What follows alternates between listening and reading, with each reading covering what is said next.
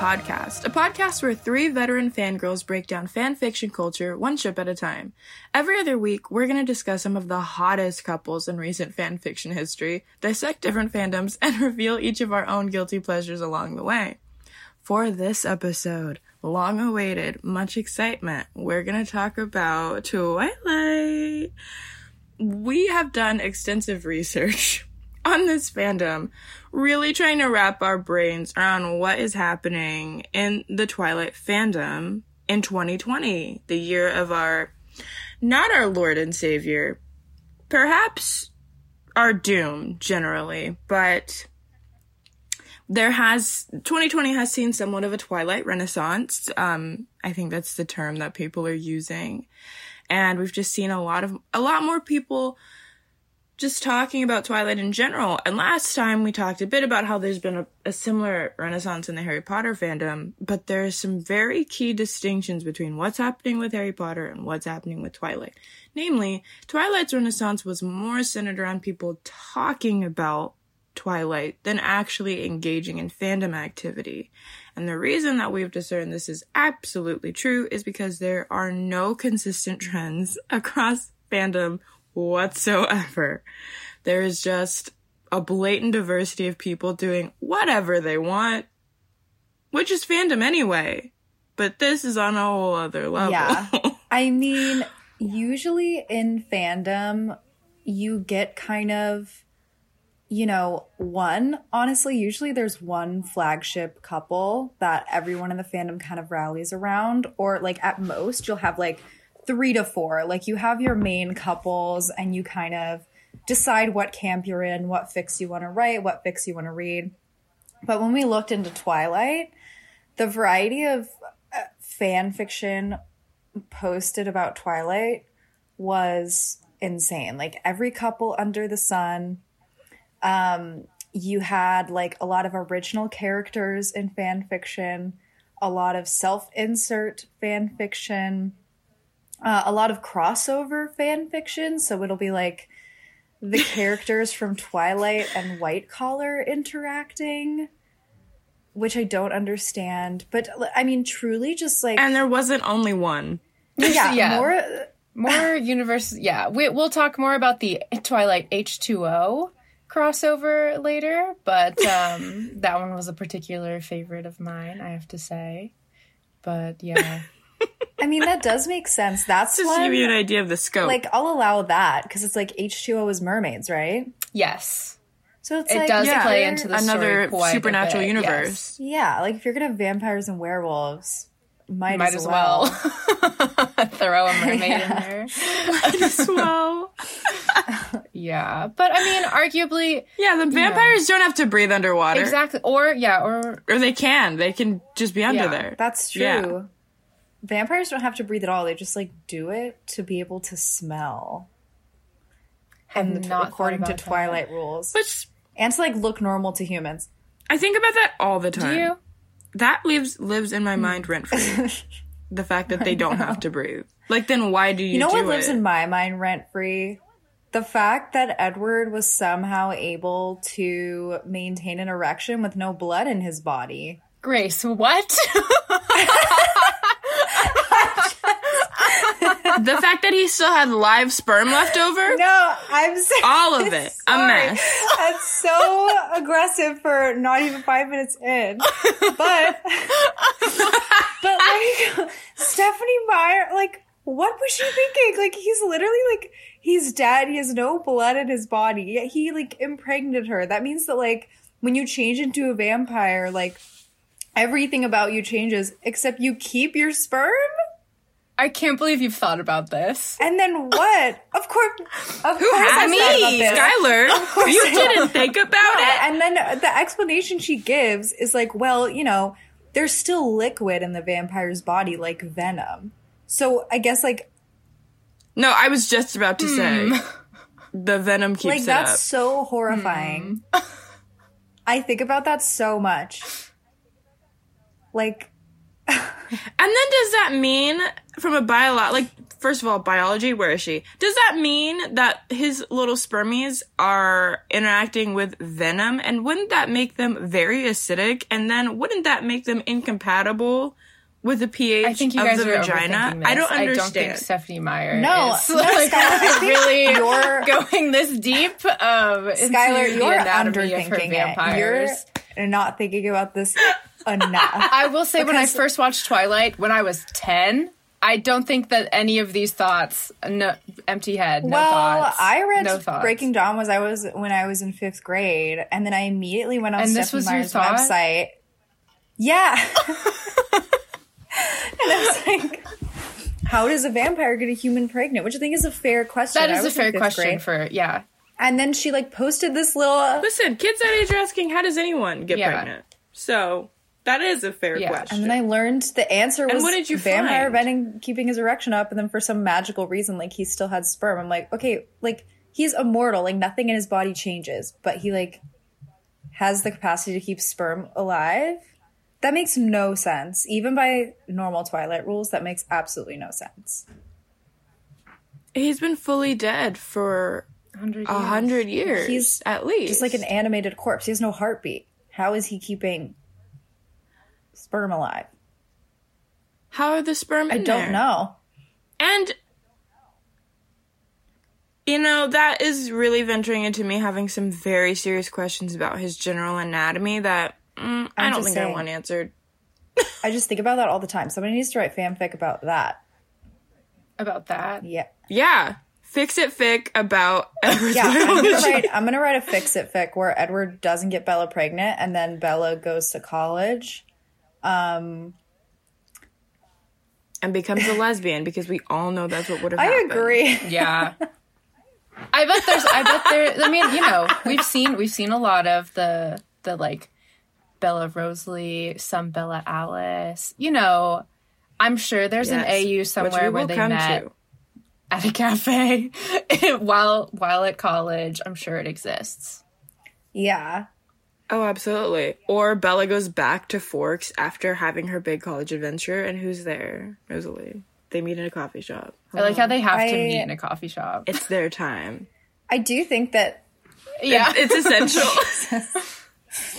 I do think that when we were doing our fan fiction research, I think if we had to decide on a most popular pairing, I would hand that to Bella and Rosalie. Um, there's a lot of Bella and Rosalie fic out there. I expected there to be more Bella and Alice fic, if I'm being yeah. honest, because they have like Me too. A lot of a chemistry. close. Yeah, Yeah. They do. They're like best Yeah. friends in the films and the books, even definitely more so in the so books. So it was definitely surprising. You when you sort by kudos on AO3 in all of the like Twilight fandoms, Alice and Bella doesn't come in the most popular. Until, it's like the fifth or sixth fic down, and there's one, and then it goes back to I think Rosalie and Bella. So it's it's pretty like if there was one dominating trend on AO3, which I will say, given that I had dabbled for the first time in Wattpad, Yes. seeing what that was like, it seems like AO3 has the most I don't know, it this most user-friendly interface. Like everything you need to know is very much contained. You get what you need to do in your Yeah. your filters, and you just searches. go. Wattpad was a whole other beast. So I feel like AO3 is kind of a really good way to look at what fandom is doing because it's so easy to read the trends when you when you sort in any way. So I yeah, I think it's definitely fair for us to say that Rosalie and Bella are kind of the the pairing that is the most consistent. But even then, I mean, even then, I do. I think a consistent trend of the Twilight Renaissance is just like making Twilight a little gayer, honestly. oh yeah, I feel like you can divide. This is my scholarly analysis of Twilight, which I've again thought about a lot. So I think you can divide Twilight into kind Ready. of uh, two distinct phases of fandom, which is like the initial fandom, like when the books and movies were first coming out, like in the 2005 to 2011 or so, like the early 2000s, when everything was first coming out, like, and the fandom was mainly book club moms and teenage girls. That's a Yeah. broad generalization, and anyone can like Twilight, but I think that the perception and to some extent the reality was like that was who liked Twilight. Mm-hmm. And those fans were very like into the books for what they were, which is like a romance, fantasy, escapist series. Um, and then there was a lot of vitriol thrown at the Twilight fandom, especially like the teenage girl section of the Twilight fandom, because if it's escapist, Oh yeah. if it's like escapist and trying to be escapist and girls like it, then it's dumb and harmful and dangerous and to whatever, whatever. And so if you liked Twilight, you were automatically stupid, which is like escapist escapist media made you know targeted for male audiences doesn't get that kind of reaction but anyway. So i think that the that was the initial phase the twilight fandom. And then in recent years kind of spurred by the release of the midnight sun novel i think um, a new movement of the twilight fandom has uh, you know come to life. And it generally refers to itself as the twilight renaissance and it's just kind of like a group of fans like revisiting the books. I would say the focus of the twilight renaissance is kind of twofold. So one just to reclaim you know the act of liking twilight especially after I would say like the sexist firestorm that surrounded like the poor 13 year old girls who like mm-hmm. just wanted to read Twilight. I think that like those girls have grown up now and they're kind of like, you know, like it's okay for me to like it. Um, and so I think that's what it's about. Yeah. And I think also um, the I would say it's a little bit about acknowledging the problematic elements within Yes. the books themselves and rewriting it a, a little bit or kind of having like a you know renewed discussion of the canon with that perspective because the twilight books are like they're of course a silly escapist fantasy but they're also aggressively heterosexual and mormon in many ways. And you don't really full like you kind of realize that when you're reading them at, at 10 or 13 but you know you grow up and you reread them and you're like whoa. And so i think the fandom is kind of like you know Yeah. criticize the new part of the fandom is about criticizing them and loving them all at once um, which i think is interesting. Um, and it's definitely like a fun segment of the fandom to be in. Uh, personally I mean, we've talked a lot about Oh, like, definitely. canon couples, or like we ha- like the couples that are popular in Twilight. Like a decade ago, you pretty much only heard about Team Edward and Team Jacob. Like there was little side couples like Alice and Jasper and whatever, but like the big thing when Twilight was first coming out was are you Team Edward or Team Jacob? And what we have learned in the Twilight Renaissance, no one should be Team Jacob. That's pretty much what we have learned. Yeah. I that's my one. favorite part of the Twilight Renaissance because I remember I am staunchly Team Edward and remain so to this day. But I remember back like when I was mm. first like going to see the movies in theaters, arguing with all of my friends who were Team Jacob. And I was just like, I was so wise as an elementary schooler because I was like, well, You were. Bella You says over and over again that Edward is her choice and Edward is who she wants to be with. And I'm like, that's Bella's choice. Like, so that's who she's going to be with. Like, she already chose. Like, there's no suspense in the books or the movies because she says over and over again, Jacob, like, she literally says, Jacob, don't make me choose because I will choose him. Like, why are we fighting about this? So, I was always Team Edward. I also think they toned it down in the movies, but there's also this really gross moment in Eclipse where Jacob basically threatens to like go like get himself killed if Bella doesn't kiss him. Yeah. And I'm just like, okay, Yeah. that's next level. Like everyone talks about Edward watching Bella sleep, rightfully so, but nobody talk. but, but for the longest time, nobody was talking about that, and I was like, Jacob does a lot of really gross, manipulative things Yeah. in Eclipse, in my opinion, and it just always made me not like him because I was like, Bella, like Jacob already told you what she chose, like let it go. Um, and now everyone agrees with me, so it feels really good I- to be vindicated. Yes. It's true. I think though, as a reformed Team Jacob woman, it's that there's this really interesting thing that happens with romance, particularly for romance, I guess most romance in media is targeted at women, but there's this phenomenon where there's a lot of like bodice rippers, like re- like romance novels are written about men who take what they want, and that is it's an interesting I it's an interesting way to read it because it's not it can be like vaguely internalized misogynistic, but it's also I think this idea that women, and we've seen this with the Twilight fandom, are not allowed to claim the things that they want. It is something that is not generally, it's not generally seen as a viable option for women to very vocally, enthusiastically decide what they want and go after it. So it's definitely this idea that the man will just know exactly what they want and do that for them, which is problematic in and of itself.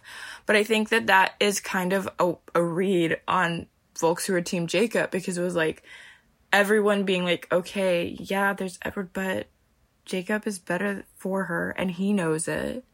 And it very much read as that dynamic of a man who knows exactly what the woman wants and is going to give it to her. Um, but it wasn't so. No. He didn't know. Bella was very clear. And that is we've I feel like I don't know if we've talked about it on the pod. I know me and Grace have talked about this individually, but Bella has a lot of agency for a female character mm-hmm. in the mm-hmm. early aughts. Like she has over and over expressed what she wants. She gets what she wants. It takes a while, but she's she's after it.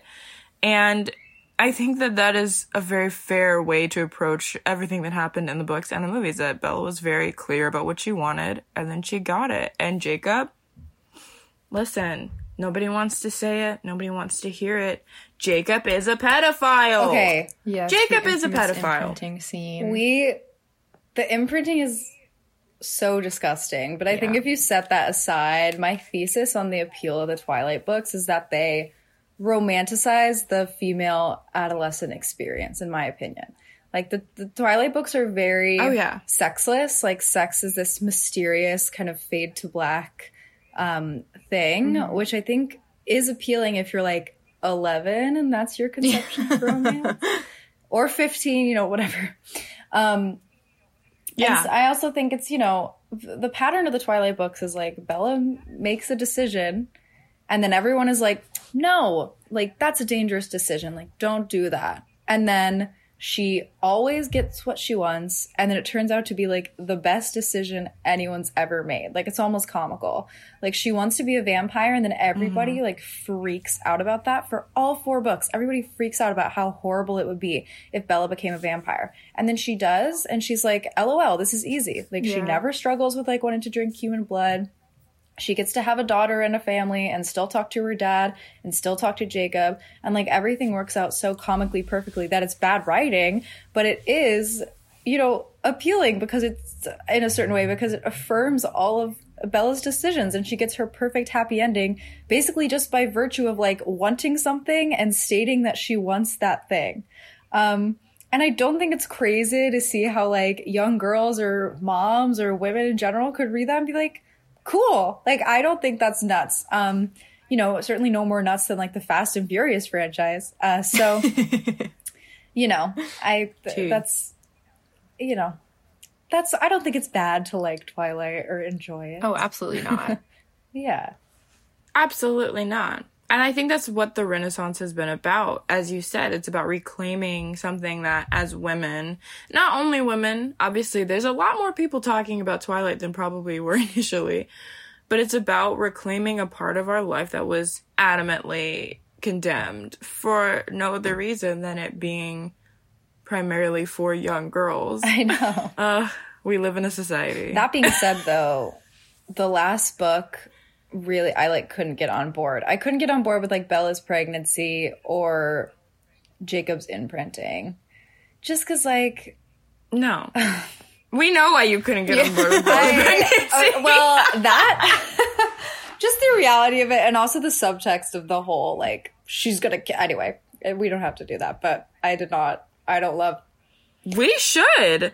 I think that's important that's an important dialogue to have. I'm curious about what you think about it because I have no thoughts, brain empty. I think the last book is like the most noticeably mm, like conservative valuesy in my opinion. Just because like Mm, Bella gets married at mm. 18 and there's the whole discussion of like having to get married before you have sex, which okay. Um and then Right. there's uh, the baby and the whole like subtext of a lot of like the conversations that get had about Bella having the baby is like Yeah, pro-choice, pro-life. It's It's, just a very, little- very, very, very transparent. yeah, like Hmm. in the movie they try to like I can't I forget if they do this in the book, but I think they try to have it like Bella's like, "Well, I want like I want the baby whatever whatever." Um but I Yeah. think that like the subtext of the doc of Dr. Cullen saying, you know, it's going to kill you. Like this baby is a, a threat to the life of the mother, you know. Um and Yeah. Bella and Rosalie being like, "No." Um like she's keeping it. and more importantly, being like, I don't care. yeah. Yeah. Yeah. Um being like, no, it's not a threat. And also, if it is, you know? Bella is becomes a perfect martyr who's willing to die to stay pregnant. Um, exactly. I'm just like, oh, uh, that part I Yeah. really have trouble with still. Um, just because I'm like, yeah. I think that's like completely fair. you know, ew. I I always skip Yeah. that. I'm like, I don't like that portion. I'm just like, eh. Um, like obviously she turns out fine. It's also a weird way to endear Yes. Rosalie. It's a weird. It's a really weird way to endear Rosalie. The reason that she's so, especially, yeah, we don't have to get into that because that's a whole other thing that I don't feel qual. That's above my pay grade. I don't feel qualified to talk about that. But um, it's it's all fraught. It's all very very fraught with the very contemporary discourse, and there are ways to read into it. And in fact, people probably have. I hope there's an academic essay out there about this exact. You thing. don't even have to look that hard. There's a line in Breaking Dawn Part One where Alice goes, "The fetus is killing Bella," and Rosalie goes, uh, "Don't like, don't call it a fetus. It's a like, It's a baby." baby, Alice. yeah. It's just Yes. a little baby." Yeah. like, oh Yeah. my god, That's Like, right. That is so that right. was a two on the nose for me. I did not enjoy that. oh, definitely, Um, definitely, definitely have to work harder to. And it's also interesting that- those portions. Yeah, but it, but also no. Yeah. it's also interesting too because those two characters are very much so character foils. Yeah. Alice has. I mean, if you're even just looking at like character design, like short brown hair, this really petite, light and flighty girl, and then you have Rosalie, long, blonde, like the epitome of the American dream. Like Alice is also coded as what you would imagine a liberal woman to look like. Frankly, Oh, no. a liberal white woman. She's got that manic Um, dream girl thing going. like for her. it's Yes. she has, she Yeah, does. she really That's her whole deal. That's her whole deal. It's oh, that's such an interesting point, actually, Grace. I'm really glad you brought that up because it's something that you don't like. Maybe it's it's again these things where you the Renaissance has largely been about kind of interrogating the things that are like I don't know, but still finding ways to love it anyway. Yeah, I mean, I'm of the mind that's a really that important one. you know, recognizing harmful politics or subtext in something that you like, you know, liking it doesn't necessarily mean that you ascribe to all of those things. I think that there's a way to Oh yeah, it does not preclude critical thinking. Exactly. I think you can think critically about something and still kind of meet it where it is and see it Yeah. for what it's trying to be and, you know, enjoy it nonetheless. Like there are many, the first three Twilight books, I have so much fun rereading and rewatching the movies. Um, and I don't think like obviously that doesn't make me anti-choice because I like watch the Breaking Dawn movies. You know what I mean? Um, I think that, Yeah. that kind of false equivalence gets thrown around a lot in fandom, necessary um, Oh, a lot yeah. of the time too. Oh yes, fandom Yeah. specifically, where people will be like, "You like this thing, so you agree with all your politics," especially on Tumblr, Always on on Tumblr. Microblogging platform Tumblr.com. People are so ready to be like, "Oh, you like Twilight, you like Jacob." So you like pedophilia? Like, I mean, okay, I we're taking some leaps and bounds here. literally, I, re- I mean, I remember it was stuff like. Do you guys remember when the Avengers first came out and everybody was like so horny for Loki? We thought it was going to break the internet. I do. yes. Everyone was Yes. everyone was obsessed with Loki, and then there was like this counterculture on Tumblr that was like, "Oh, you think Loki's hot, so you support mass murder?" Um, I'm like, Yeah. okay, it's not about what the character literally does on screen. It's about the human emotions that they represent in an exaggerated form. I would make the same argument about Kylo Ren. Like, it's not about As what you they should, and as you would. I like, you know, that's why I'm like, That is a big, big thing in like the Reylo situation Yeah. though. Like if I have seen it happen anywhere, it's been there of people like attacking your moral code because you think Kylo Ren is hot. It's like, girl, it's a movie. It's not real. It's That's not why I forgive real. Team Jacob fans. It's not like, real. Look, like Jacob does a lot of gross stuff that like turned me off when I was reading about it. But like, who? Like, he's just a character. Like, you can like Jacob, and I'm like, I get it. Like, that's fine. I don't think it's like a moral failure. But a lot of people who get too lost in the sauce, like in terms of fandom, they decide that like that's the the hill they want to die on, and I'm always like, stop. You know? yeah, Yeah. He is portrayed a lot softer in the movies. but like as someone who Yeah. hasn't like close Jacob? read all of the books, like every single one of them, it's like, okay, yeah, my Yeah. perception of Jacob is movie Jacob, who is like not doing all Yeah. Of the like there's definitely some there's some there's some moments in those movies. But he's definitely not all of the evil that he is in the books. So there is that difference. I do think movie Edward also like I agree with you that movie Jacob is softer Yeah. than book Jacob. Um but movie honestly all the characters, but I notice it most with Edward in the movies just like way more brooding than he is in the books. Like in the books like Edward is so brooding, don't get me wrong. But there's also like he also like jokes around Yeah. a bit. Like he's portrayed to be like, you know, witty and occasionally lighthearted.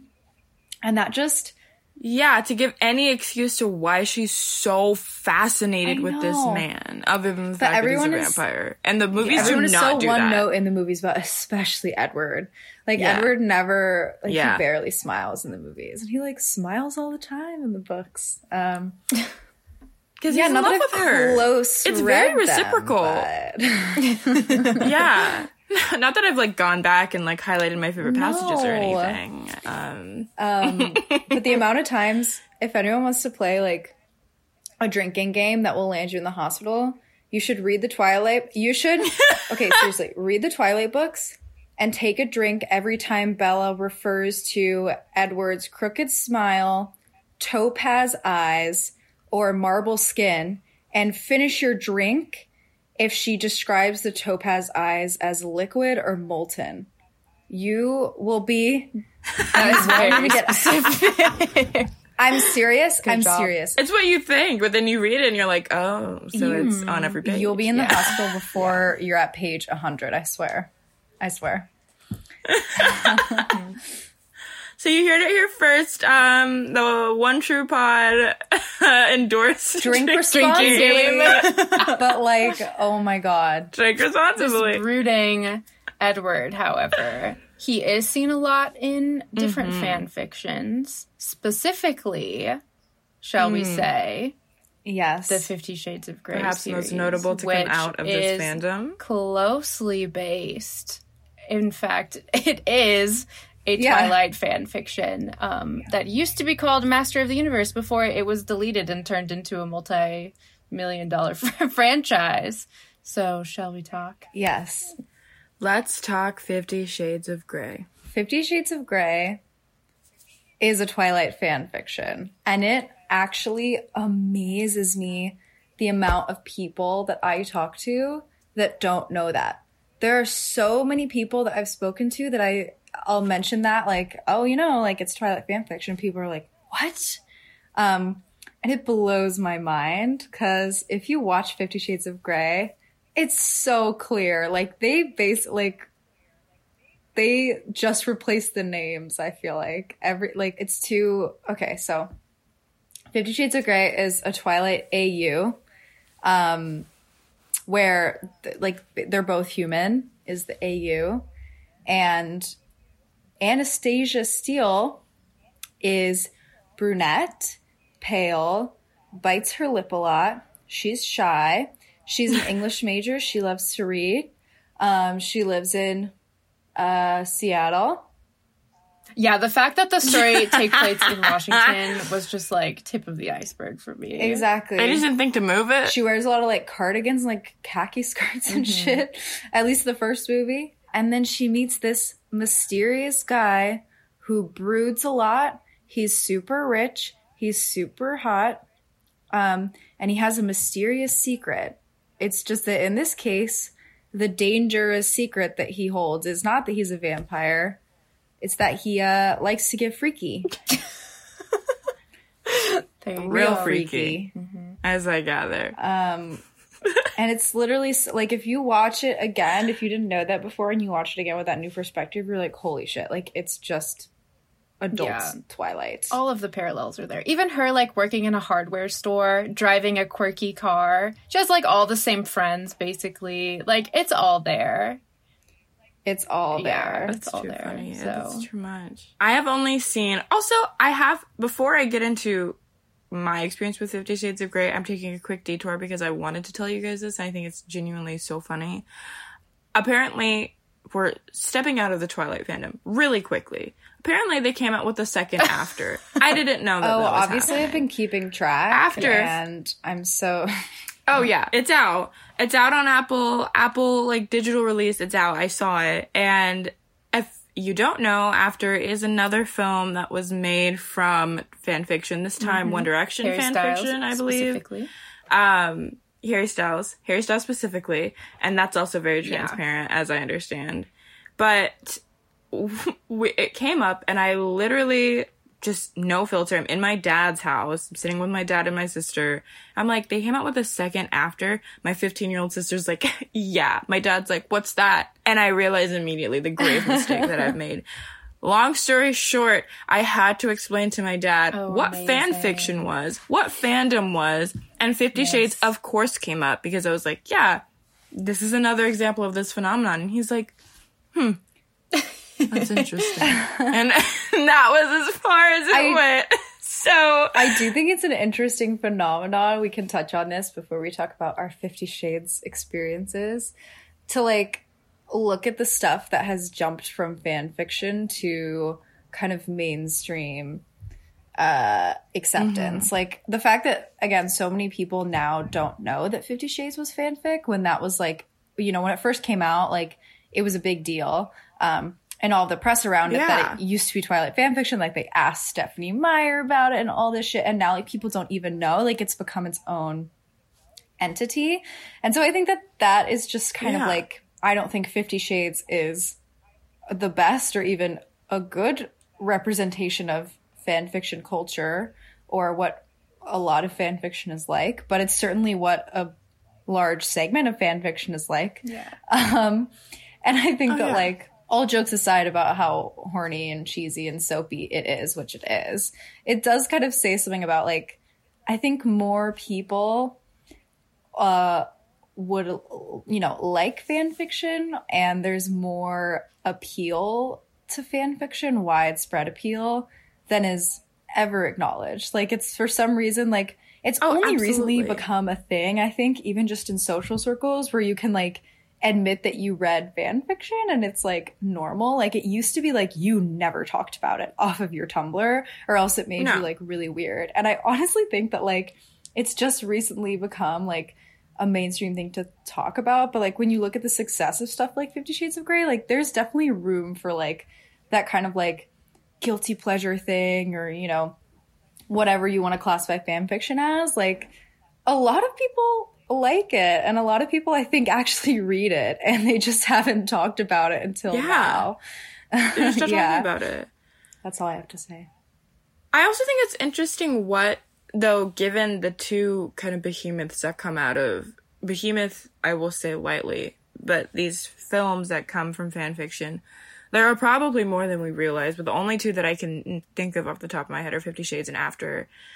And I think they are very similar. So it's very, it's also very telling though what mainstream media views is viable about fandom because it's so much more complex than these stories, which are basically PWOP, Yeah. porn without plot, like point blank.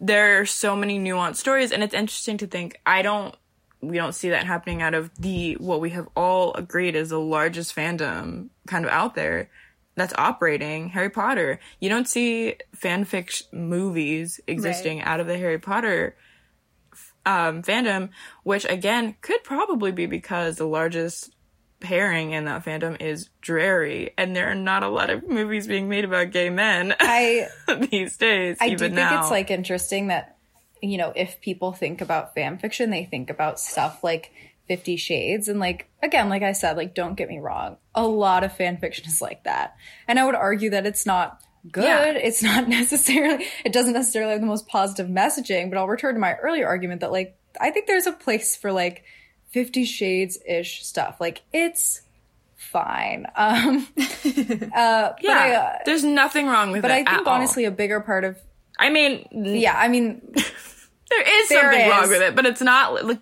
it in and of itself isn't like it existing. There's nothing exactly. wrong with that. And, and they made a lot of money, it. so like you know, people go see it. Like it's fine. Um, but I do think like yeah, arguably, an even bigger a bigger section of fandom is like you were talking about like pairings like Drarry is kind of like you know those queer relationships that don't exist in these like really widely beloved stories um you know or stuff like that uh that's you know about really complex alternate universe fics or world building or like mm-hmm. adding interesting things to the canon or like fixing fixing things about the canon that that the fans don't like, you know, stuff like that. That is never yeah. what gets yeah. what makes the jump from fan fiction to mainstream story. Often though the authors exactly. that start out writing those kind of fan fiction stories um later become uh, you know, write their own original stories mm-hmm. and become like authors in their authors, own right. Like yeah. I think Rainbow Rainbow Rowell Absolutely. is an author that is like, yeah, yeah, I wrote fan fiction yeah. all the time, and like that was my gateway into becoming a writer, and I believe that because like if you're just getting started writing fiction, it is easier to kind of take these characters that you already know and like in this world that's already been created and kind yeah. of just like play around in that sandbox for a while until you become comfortable enough that you're like I can make up my own characters and stuff like that. Um, and I think that, that happens a lot. Yeah. Yeah, but it's interesting. Yeah, but it's interesting that you mentioned Rainbow Rowell because she, you know, I think you make a really great case about the ways, like, no, we are not seeing, like, ships like Drarry and the big, you know, non canon pairings operating in fandom make the mainstream leap into film and media, eh, film and TV. But we are seeing that happen in novels. And Rainbow Rowell is a great example because her series, Carry On, is like blatant Harry Potter fanfiction. It is. If it were Drarry. Yeah. I. So, it, yeah, I guess that's kind of a really interesting demarcation between like where we see fandom get disseminated into popular media because Carry On is a huge book. It's very popular. I I read yeah. I haven't read Carry On, but I read this is a complete whatever. Um, but her book Fangirl, um, I think is really mm-hmm, cute mm-hmm. and really fun. It's about yeah. this girl who goes to college and she essentially like is a fangirl, like is obsessed with writing Drarry fanfic. Like the names are changed, but she writes Drarry fanfic. Yeah. That's where Carry on and then she from. like meets a real right. Yeah, yeah, no, uh, that's what. So she, like, yeah, the main character. I'm forgetting her name. Oh, it's Cath, I think. But the main character like is this girl who only mm-hmm. writes fan fiction and likes to you know talk about fictional romance but not live out actual romance. And then she like meets a guy and it's super cute. But like she her fanfic, like her very popular fanfic in that book, is called Carry On. And then later, Rainbow Rowell wrote like carry on. So she wrote that fanfic, which is just like yeah, so interesting to me because it's like a million levels of separation. It's like fan fiction oh, about oh, yeah. her own, oh, yeah. you know, fan fiction about her own book, which is about Harry Potter fan fiction. Like it's so many levels of like um mutation from like yeah. the Harry Potter canon. But I do think that's a good example of like how you start off with just like a story that you really like and it fosters your own creativity and then you can just like go so many levels up from that. Um so Fifty Shades yeah. is all this to say, Fifty Shades not a, not the most accurate representation of like what fan fiction has to offer. It's certainly a thing that a lot of fan fiction has to offer. And if you like to read it, like whatever, get your freak on. Uh, but it's not the only like if you read fan fiction, you don't necessarily read only Fifty Shades style stuff. Yeah. Listen, you have to I don't know about y'all. I can't read smut all the time. I just can't do it. Sometimes I just want something very Yeah. simple, a little fluff, and move on with my day. And I think I think that's an another interesting thing of like as somebody who has read fan fiction, had, was reading fan fiction long before 50 Shades came out. When it did come out and when I cuz I found out that it was fan fiction like um, when everyone else did and I was like I don't like that because I was like it it doesn't feel like a representation of fandom to me because I think I was in a very different fandom space than that. And so I never saw them. I never watched them until the third one came out. Do you guys remember when Movie Pass yes. Of existed? course. Loved Yes. Did you ever I did, it? and I saw the third Fifty Shades with Movie Pass. Amazing. Yes. So Yeah. did I. I saw the third Fifty Shades with Movie Pass. It was not mine, actually. A friend, for some reason, I think, I don't remember the exact mechanics of it. It was a fever dream. It, it- not Yes. Fifty Shades, Movie Pass Absolutely. was a fever dream. But she had gotten an extra ticket somehow with her movie pass and she like she was like okay i can just use it for you. We'll go see this movie. Um i was like okay but i haven't seen any of them. She's like neither have i. Let's go. So we go. I'd seen the trailers for this one and i was like i don't know. I'm feeling some type of way about it. I want to go see it. Like let's do it. Didn't watch any of the other ones. We go into the theater. There's like three other people in the theater. It's like 10 o'clock at night on like a tuesday and the movie had been out for a minute. So we're in there. Guys, it is the only film to date that I have walked out of simply because it was bad. It Interesting. And I left the theater and I went and I was like, yeah, um, there's just some people being really like this is my great shame. This is my great shame. I went out and I lied and I was like, yeah, there's just some people being kind of rowdy. I don't want to go back and confront them. Um, I really would just prefer to leave. They're like, okay, and they gave me the ticket for any movie, and I left. Oh my god! I'm kinda proud so of you. Smart. Yeah. Yeah. yeah. If there's any movie to do that with, I do think any of the movies in this series could like at least kind of qualify, like just a little bit. Look, they're all so laughably terrible. Yeah. I have I have seen all the Fifty Shades movies. The only one that I saw in theaters was the third one, and I used Movie Pass. I didn't pay for it because I was like, I'm not paying to, to see Yeah. it. Um, No. and I think like I dragged my friends to go see the third third one, and we all fell asleep like at different points in the Oh my movie. god. um, Yeah. but, like they're all awful. I don't think any of them are particularly sexy. Like they're not sexy. And the plot is horrible. And I don't find the character of Christian Grey. There's no plot. There's no There's none. plot. yeah. And when there is, it like just makes you hate the characters. Like all the plot it's true. all the plot is like about Christian's past or like some dumb shit. And it's just like he sucks. Like I don't like I don't need to know more about like his nonsense. I mean, it's literally like imagine Edward, who a large part of Twilight fandom did not like, did not want Bella to end up with, without all of the things that made him compelling, i.e., being a whole ass vampire. Literally. I don't want anything to do with that. And it's I don't. it's not even just the vampire stuff. It's like I think part of Edward's appeal was like he was old fashioned, which like in Stephenie Meyer speak means chivalrous and like protective and like uses big words, you know, reads books, whatever.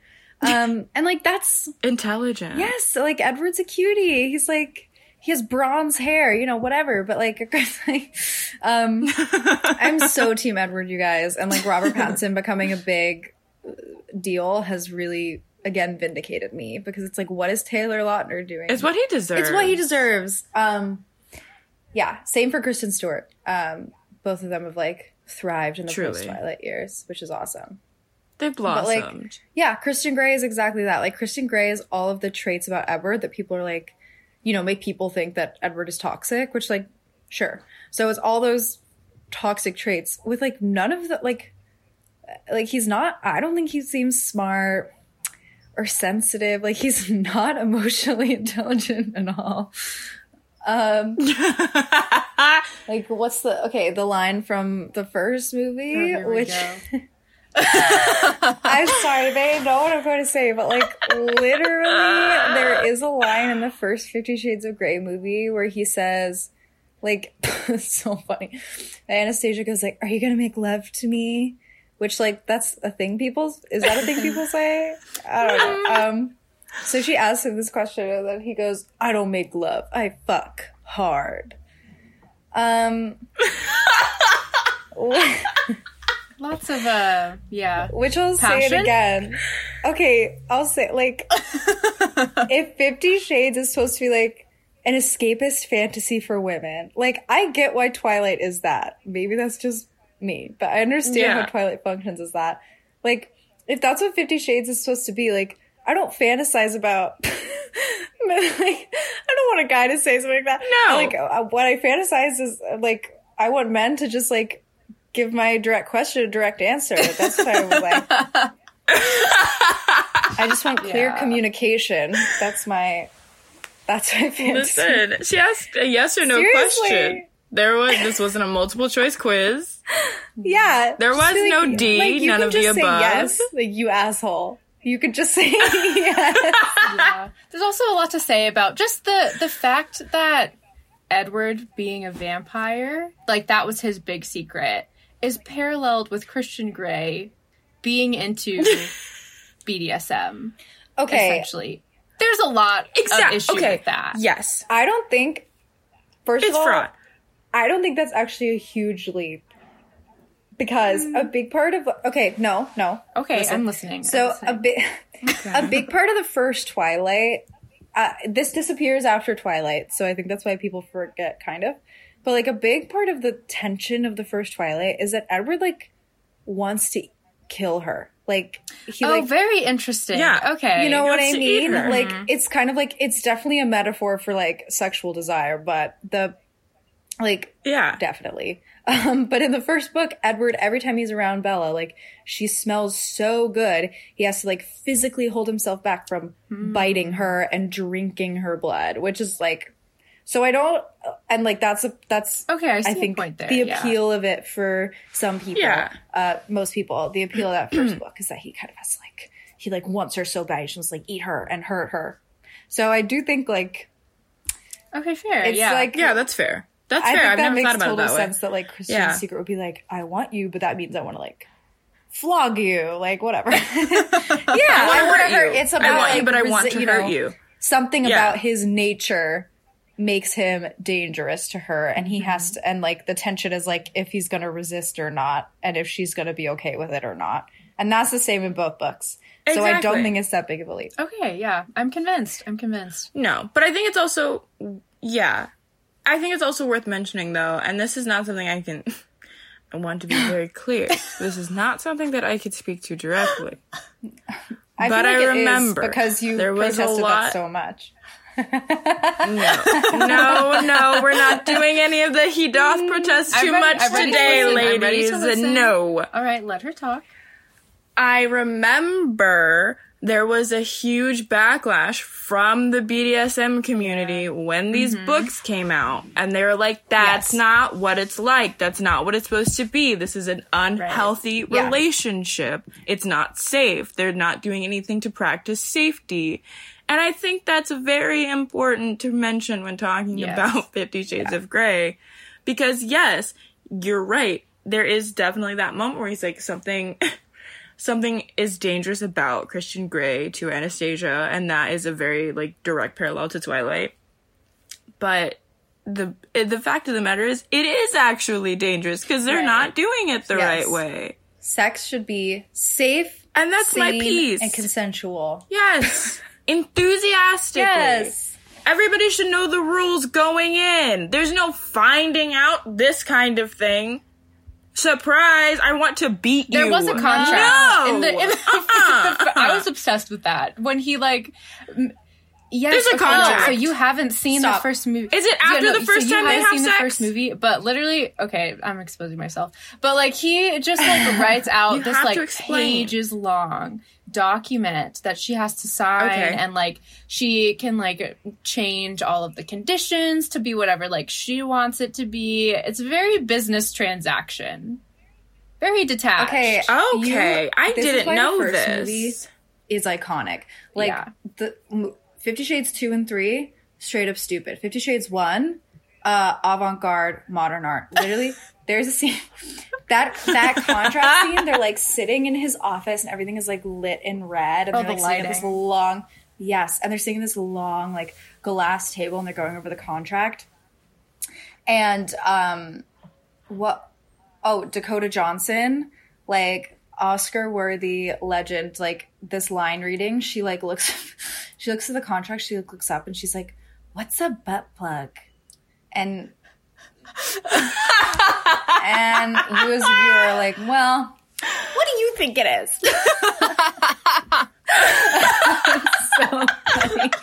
This is why it's so good. I can't even. It's like, it's like, butt plug. Oh like, my what is that? Wait, so they hadn't had No. sex at that No, point I ever. don't think. Yeah, no, I don't think so.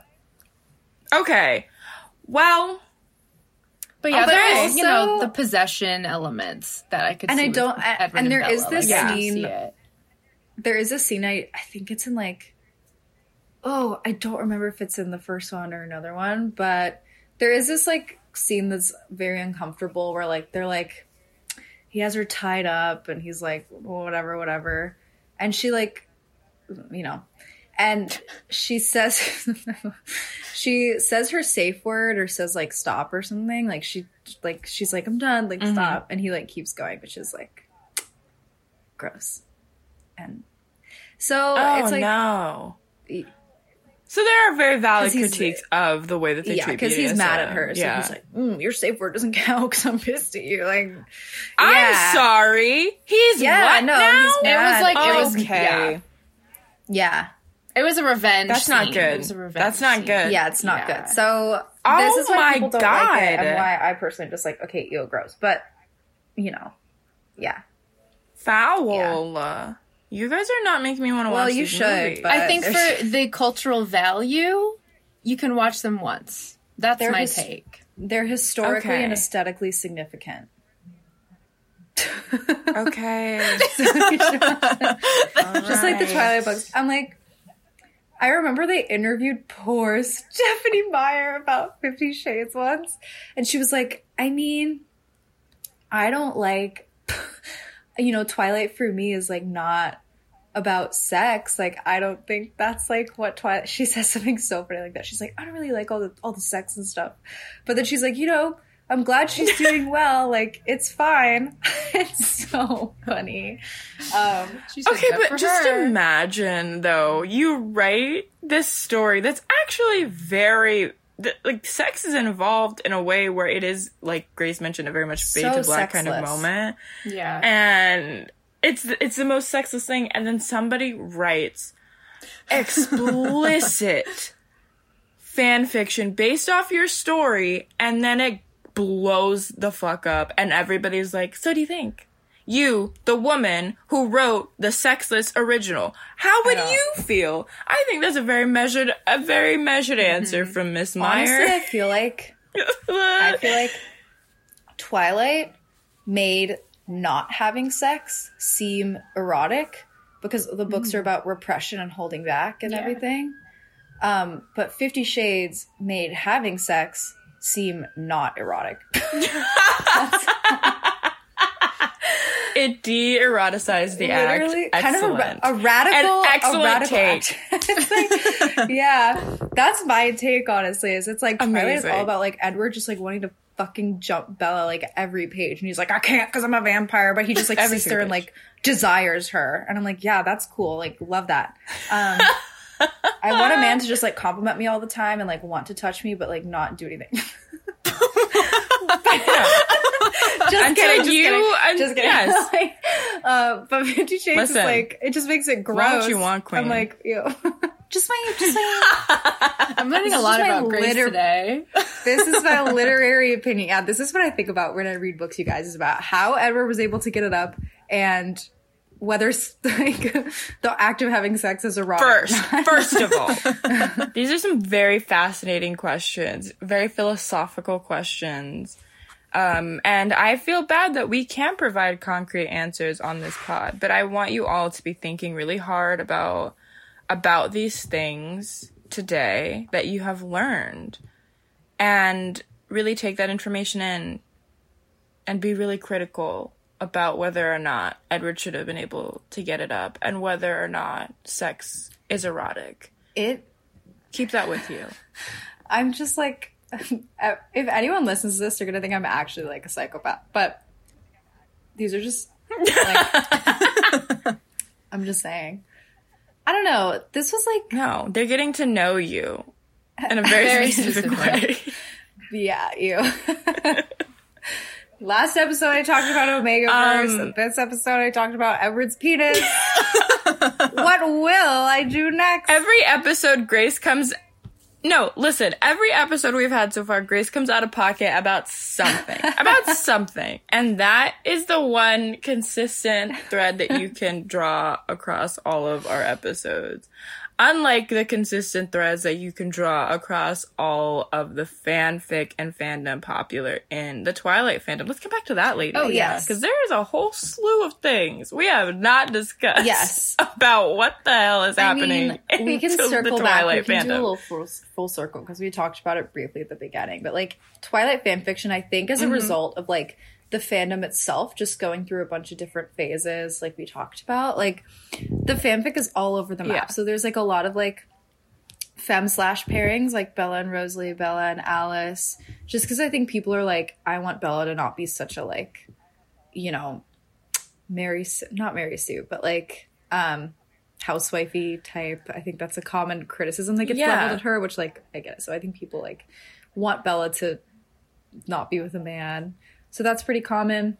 They just want more for her. And then the, on Wattpad, it's a lot of like self-insert OCs, which stands for original characters. So it's if the author like writes their own original character and then puts them in the Twilight universe. And then self-insert is just like yeah. um Insert your like name you can re- yeah it literally there are parts in the fanfic that Yeah. like say like your name so like you can Y, y slash your n name. yeah um But and you can read it yeah, and, but I will say you think about you yeah.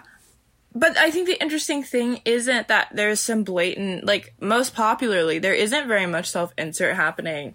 Now, I think it can definitely be argued that, that if if fandom was booming when Twilight was in its prime, um I don't think that that would have been remiss to be a very popular thing happening in the fandom self inserts then. But now it's not so much self insert as it is, like we mentioned, OC's original characters interacting with the existing characters, often as relatives mm-hmm. to existing characters. Like, for example, the one of the most popular fics on Wattpad is called "For You, Alice Cullen." Checkmark, and it's got 330k reads, and it's about Tate Carver, who's Mike's cousin, Mike Newton, Mike Newton's cousin, who falls in love with Alice. So it's very much just like everybody's taking their own liberties. Nobody, everybody's just having fun. Everybody's in the sandbox, and we're all playing around. Yeah, there's a lot of like But there's no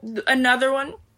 or the, yes, like another one that we found was um a lot. There's a lot of like I'm now Bella's twin sister. Like a lot of like creative characters in that way, where it's like someone witnessing Edward and Bella like falling in love. Um and I don't know. I kind of like the idea of a created character in the Twilight universe because a lot of the ones that are already existing are just kind of cardboard. I don't know, you know, like there's not a lot of depth to all of them. So like the original like author created characters do add some spice, I think. It's just very interesting how there are a lot of like familial relationships like oh there's a new Yeah. like Carlisle has a new addition to the family or like there's like a like a mm-hmm. Volturi related Which I love. Yeah, no, I like I- it. I like the Carlisle like bringing someone else into the coven. I think that's interesting, and it's consistent with his character because obviously he's gonna do it again. He's not gonna stop.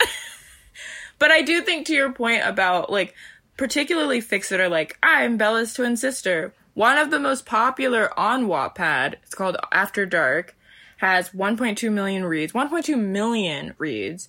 Has like a cast list, a, like a face Oh, yeah, claims for that. the characters that they're. But there's really only like one new person. Everybody else is canon in the cast list. But it's like Bella's twin sister is what's her name? Who was it? Phoebe Tonkin. Yes. That was like the face claim for Bella's twin sister in this in this fic. And there's like a mood playlist. There's all of this stuff attached to this fic. But the pairing that they're dealing with is Paul. Oh my god. yeah. Paul from the reservation, which is so. Huh? Yeah, there's a lot. I mean, I about, love it. Like the wolf pack. Like a lot of the pairings and some of these Yeah. like created character fics are like someone pairing with someone in the wolf pack. Which I mean, to be honest, those characters to me were very like side. I don't know their names. I'll be honest. They were the wolves. You know, that's how it I remember was. I remember Quil Embry. and Yeah, there you yeah. go. yes. So all, all three of us together? No, yeah, there's a. Jared. Oh, I And forgot about so, Jared. There you go. Yeah, Jared is in the H2O. Oh, okay, go. He's the, he's the pairing there. about him. You know, he jumps off a cliff. wait. So is the HT? The like, Seth what is and it Leah. about? Seth and Is the Leah, the H2O about the sister. wolf? That's cool. Yeah, no, I did like them. Yeah, Loved No, them. but for this, Fun fact: my sister auditioned to be Leah Oh. in the films. That's so cool. She did. Yeah, hmm. my older sister. Yeah, it She was, was a fun robbed. little time in my life. Anyway, shout out to Brittany was robbed, but she Love you. Maybe part of the explanation for like all of the OCs and kind of like the fanfic storylines we see over and over again, where like we get a new transplant to Forks and they fall in love with a minor character is like, I don't know, like I feel like a lot of the criticism that has been leveled at the Twilight books is that Bella is like a bit of a self-insert character. Like she seems to be you know, a Mary mm-hmm. Sue, which is a term I hesitate to throw around because it's become a term that like white, you know, toxic Yeah. fanboys kind of throw at any female character they don't like. But I do think that like Yeah, Bella can be a little Mary Yeah. Sue like at times and that she's like kind of perfect and everyone loves her and Mm-hmm. you know whatever whatever. But I think that's kind of the point because like I do think she somewhat functions as a Yeah. self-insert character. Like you kind of read the books like I mean, at a certain age, I think imagining yourself as Bella a little bit. So I feel like the Twilight books, whether intentionally or not, yeah. encourage that kind of like self insert vibe. And so it doesn't surprise me that the fandom kind of responded in terms of fan fiction by being like, well, if an original character or me, you know, was like in the Twilight universe, like I would want to just like talk to Bella and Edward Yeah. and like hang out with Jacob and hang out with the wolf pack and like, you know, a good way to do that is to kind of like pair yourself or that original character off with like this other minor character and you kind of get to like hang out with the gang. Like, you know, I, I see the Wattpad crowd, like I understand why that would be appealing, I guess. Mm-hmm. Yeah. No, that makes complete sense. I actually really love that analysis of what's happening there. Because, I, I mean, obviously at face value, you're like, what the hell's happening in this fandom? But that's absolutely true. I mean, the whole, the whole deal about Bella is that she's Stephenie Meyer. She likes all the books that Stephenie Meyer likes, all the music Stephenie And- Meyer likes. Yeah, yeah, yeah. yeah. Absolutely. So it makes sense that original characters, and I think it's interesting also because I would I would venture to say that your name fan fiction, like self insert in that way, is kind of at least in the communities that I've been in vaguely frowned upon. Yeah. Like it's vaguely like no, I don't read fan fiction for that. I read it for the culture. And it's like, even though there's a huge amount of it in all fandoms. So it would make sense then that it would evolve also in this environment where people are already throwing shit at women and young people for liking these this series for that to then manifest them being like okay fine i'm gonna make my original character any and they're gonna do I exactly what i would do if i was in this universe The impetus. i think it's really sweet That- I don't read Yeah. your name fan fiction. I don't think I did even Yeah. when I was younger. Like even when I was younger, I was very much there's definitely kind of like Yeah, we discussed this a little bit on other episodes, but there's different like factions of fan fiction and fandom depending on like where you got into fandom. So I think Yeah. Jan and I are both like firmly like in the Tumblr crowd. Like I got into fandom like because of Tumblr. I was like part of those communities Yeah. and those fandoms. And so that led me to like, I would say different types of fan fiction than like the Y slash N fan fiction.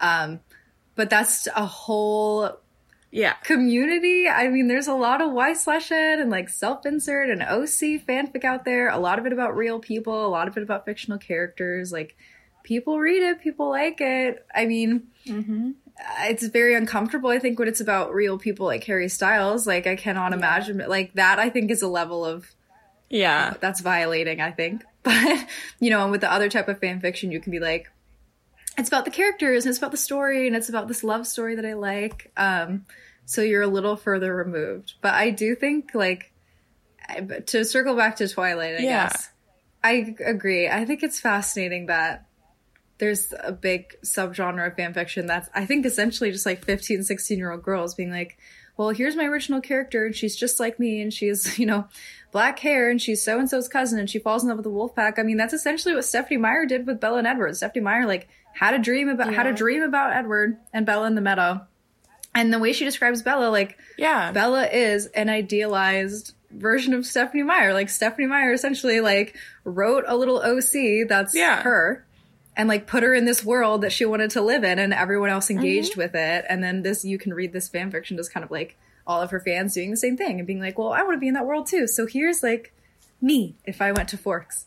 Um and then there's also, you know, the Bella Yeah. Rosalie fan fiction, which, Absolutely. which is I think a bit more Twilight Renaissancey, like wanting to make the make the uh, original storyline a bit less, you know, compulsory heterosexual ish. Oh, absolutely. Absolutely. Because, and again, like if it is, and it is Stephenie Meyer insert, then of course what would come with that is her own, Yeah, what we know are mm-hmm. conservative values. So it makes sense. It tracks.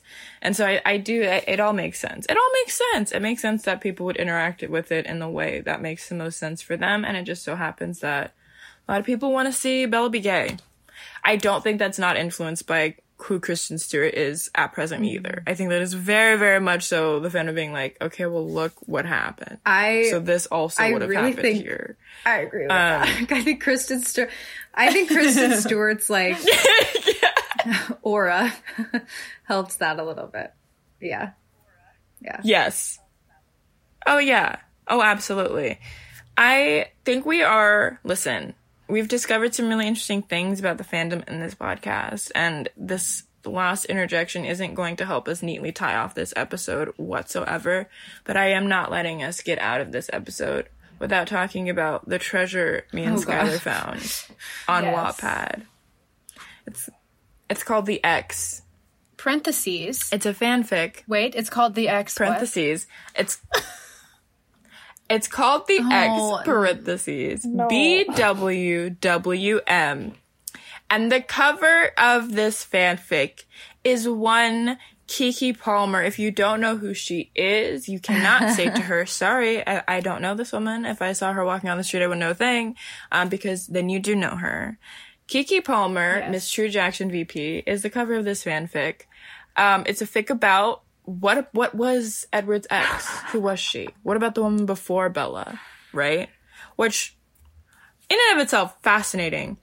But me and Skylar stared at this for a minute. And we're like, what could BWWM mean? What could it mean?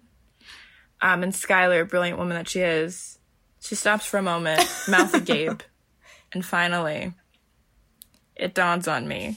BWWM stands for Black Woman, White Man. And if we're talking, listen, if we're talking about fans engaging in a way that's a bit self-inserting, there we have it. There are not very Yeah. many black people in this, this There's series. there are. But it is the most second popular fan fiction in the Bella tag on Wattpad. Yes. So And the Bella tag. she has readers.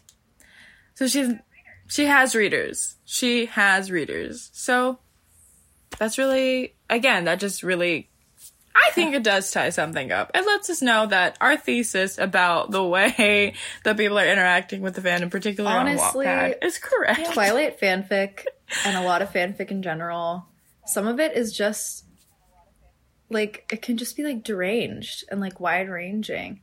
Just all over the place. Not necessarily like that fic specifically, but just like thinking about the overall picture we have of Twilight fanfics, just like all over the place, absolutely chaotic, chaotic evil. I would just chaotic evil is the Twilight Yes. fanfiction. Um, that's why I love it. And we love Yes. that for Like- Twilight. Yeah, we love that for Twilight fan fiction. It's it's I'm like, chaotic neutral wanna to see- chaotic evil. I Yeah. just want to see like It only chaotic. I don't know. I want to see people go nuts. Like I just want to see like female fans go nuts. Like that's what I. that's the kind of world I want to live in. That's what we want. And it seems like we're on our way. there you have it, folks. Yeah. That's it for this week. I'm Ariane. I am Grace. I'm Skylar, and this is your OT3 on OTP signing off. We will see you next week.